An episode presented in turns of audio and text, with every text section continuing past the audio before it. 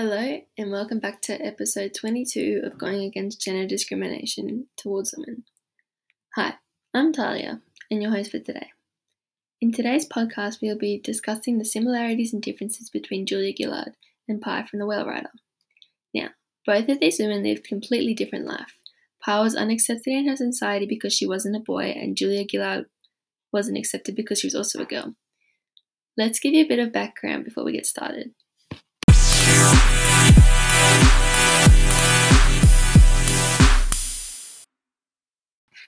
So, Pai grew up as the only granddaughter of Koro's. This was because at birth, Pai's twin brother passed away. Her brother was supposed to become the chief of her tribe. She was raised with lots of boys and tried to connect with their culture even though she was a girl. She tried pushing the limits for women and their rights no matter what the consequence was.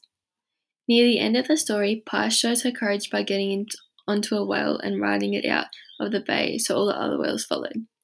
She broke the traditional stereotype and almost died to prove her place and that women can do anything. Time for some similarities between the two.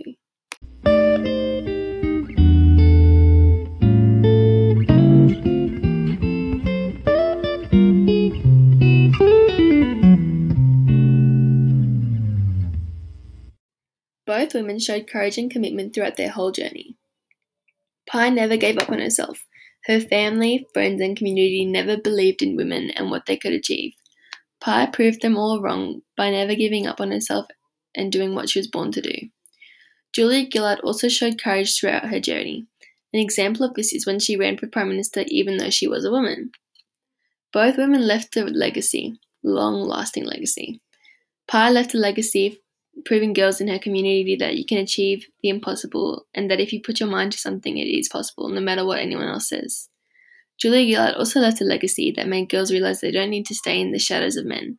They can do whatever they want, even if it is stepping out of the gender stereotype.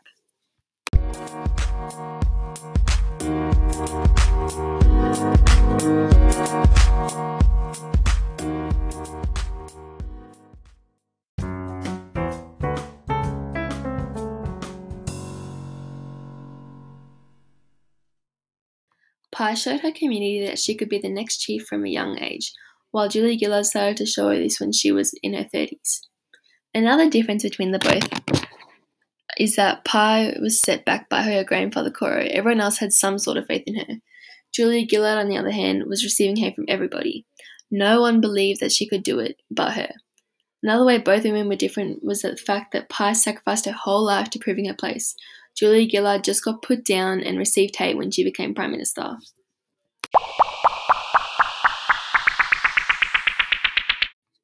A mid shot was used in the film to establish a small connection between Pai and the audience.